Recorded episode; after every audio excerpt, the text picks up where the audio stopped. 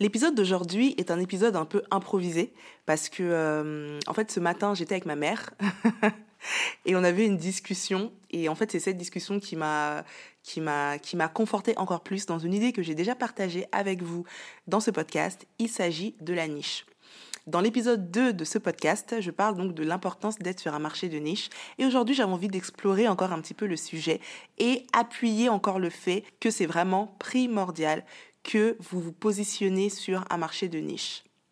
Mais avant de commencer, jingle! Bonjour à tous, bienvenue dans Passion of Business. Je suis Angel, entrepreneur et coach digital. Et dans ce podcast, on va parler de business, mais aussi de branding, de stratégie, de digital. Bref, toutes les astuces qu'il vous faut pour booster votre business et vivre de votre passion.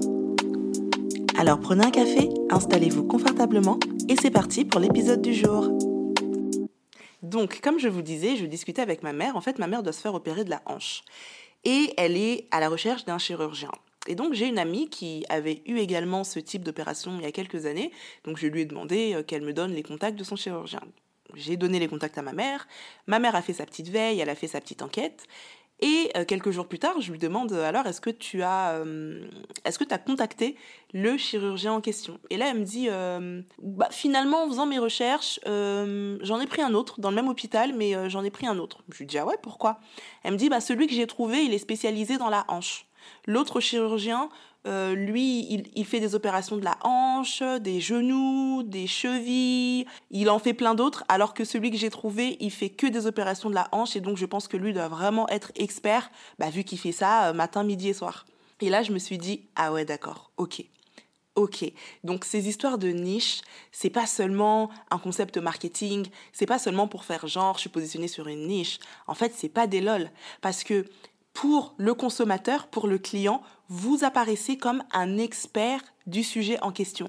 Quand vous décidez de vous positionner sur une niche, automatiquement, parce que vous allez parler souvent de ce sujet-là, parce que vos produits vont être spécialisés sur ce sujet, parce que vos services vont être spécialisés sur ce sujet, vous allez tout de suite passer pour un expert. Et comme vous serez une figure d'autorité ou un expert sur ce sujet-là dans votre domaine, les clients vont venir encore plus nombreux vers vous. Et l'idée populaire qu'on a, c'est de se dire, si je me positionne sur un marché de niche, je vais perdre une certaine audience. Par exemple, si je suis une coiffeuse et que j'ai l'habitude de faire des tresses et des lissages, si je me spécialise que sur les lissages, je vais perdre mes clientes des tresses. En fait, il faut voir le verre à moitié rempli. Vous allez perdre, c'est vrai, une partie des clientes de tresse, mais vous allez gagner tellement plus de clientes sur le lissage.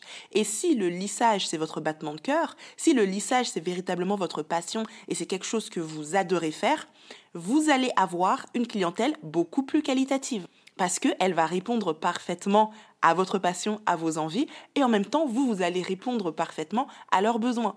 On en parle d'ailleurs avec Tatiana Bazin, que j'ai interviewée dans l'épisode 2 et 3, ou 3 et 4, je sais plus, vous regarderez, du podcast, et où justement, on parle du fait qu'elle est positionnée sur un marché de niche parce qu'elle a un salon de coiffure qui est spécialisé sur les lissages. Et elle expliquait comment, en fait, au début, les gens ne comprenaient pas trop son positionnement et tout le monde lui disait « Mais attends, tu vas faire que des lissages, tu risques de perdre des clientes. » Et elle a choisi cette spécialisation-là et à long terme, ça a payé parce qu'elle est reconnue pour cette spécialité-là. Donc ça, c'est vraiment valable dans chacun des domaines. Comme je l'ai dit tout à l'heure, même dans le domaine médical, vous vous rendez compte, c'est dingue. Et au final, quand on y réfléchit bien, un cardiologue, il est cardiologue. Un chirurgien esthétique, il est chirurgien esthétique. Donc il y a vraiment cette notion de spécialisation. Alors oui, il y a des médecins généralistes, mais les médecins généralistes, ça va être très général. Et vous verrez que quand vous avez des pathologies un peu plus poussées, le médecin généraliste va vous rediriger vers un spécialiste. Et bien, c'est la même chose avec votre business. Quand vous êtes trop généraliste, alors c'est cool quand on a envie d'aller voir un généraliste et qu'on a une problématique vite fait, mais quand vous avez vraiment envie d'avoir quelque chose de poussé, quand vous avez envie d'investir et de mettre de l'argent sur une spécificité particulière, vous allez aller voir le spécialiste. Dans un tout autre domaine, moi je le remarque par exemple avec les ongles. Je me fais régulièrement les ongles et je me suis rendu compte que je préfère aller dans un tout petit salon d'ongles, mais où je sais qu'ils ne font que les ongles, que d'aller dans un salon qui fait les ongles, les cheveux, les soins, etc., etc. Pourquoi? Parce que je me dis, eux, ils sont spécialisés dans les ongles, je sais qu'ils vont bien faire, j'ai pas envie de perdre de temps, j'ai très peu de temps à consacrer à cette chose, donc quand je vais la faire, je veux que ce soit bien fait. Et donc, je vais aller chez quelqu'un qui est spécialisé en cette compétence. Donc, c'est vraiment ça la force du marché de niche. Et toutes les personnes qui décident de se positionner sur un marché de niche, c'est dingue parce qu'elles vont toutes vous dire, ben c'est fou, mais mon chiffre d'affaires a grimpé en flèche. Parce qu'à partir du moment où je me suis spécialisée, je suis devenue reconnaissable sur mon marché pour une spécialisation particulière et les clients qui voulaient cette chose-là ont commencé à me chercher. Je sais que moi, par exemple, quand j'ai commencé le coaching il y a 2 mois à peu près, je proposais un petit peu tout. J'avais des coachings business, des coachings plutôt Instagram, des coachings images, parce que en fait, j'étais généraliste. Et en fait, plus ça allait et plus je me suis rendu compte que moi, ce qui m'intéresse vraiment, ce qui me plaît vraiment, ce qui me botte vraiment, c'est tout ce qui a un lien avec l'image, tout ce qui a un lien avec le branding, que ce soit le personal branding, l'identité visuelle, etc., etc. C'est vraiment des choses que j'aime particulièrement. Et je me suis dit, je vais un petit peu juste me spécialiser dans cette chose que j'aime beaucoup et je vais essayer d'aller en profondeur et vraiment moi-même faire grandir mes connaissances et mes compétences dans ce domaine et partager tout simplement autour de ça parce que c'est ce que j'aime. Je vais beaucoup parler de stratégie de marque, mais très souvent, on va revenir sur les aspects marketing qui sont liés à l'image. C'est mon cœur de métier, c'est ce que j'aime faire, c'est ce que j'aime partager. Et je me suis rendu compte, à partir du moment où j'ai décidé de me spécialiser sur ces sujets-là, j'ai commencé à attirer des personnes qui voulaient améliorer leur branding, qui voulaient améliorer l'aspect visuel de leur feed Instagram ou de leur marque d'une manière générale. C'est ce que j'aime faire, c'est ce que mes clients veulent et en fait, me positionner sur cette niche m'a permis d'attirer mon client idéal. Parce que mon client idéal, c'est quelqu'un qui va être business.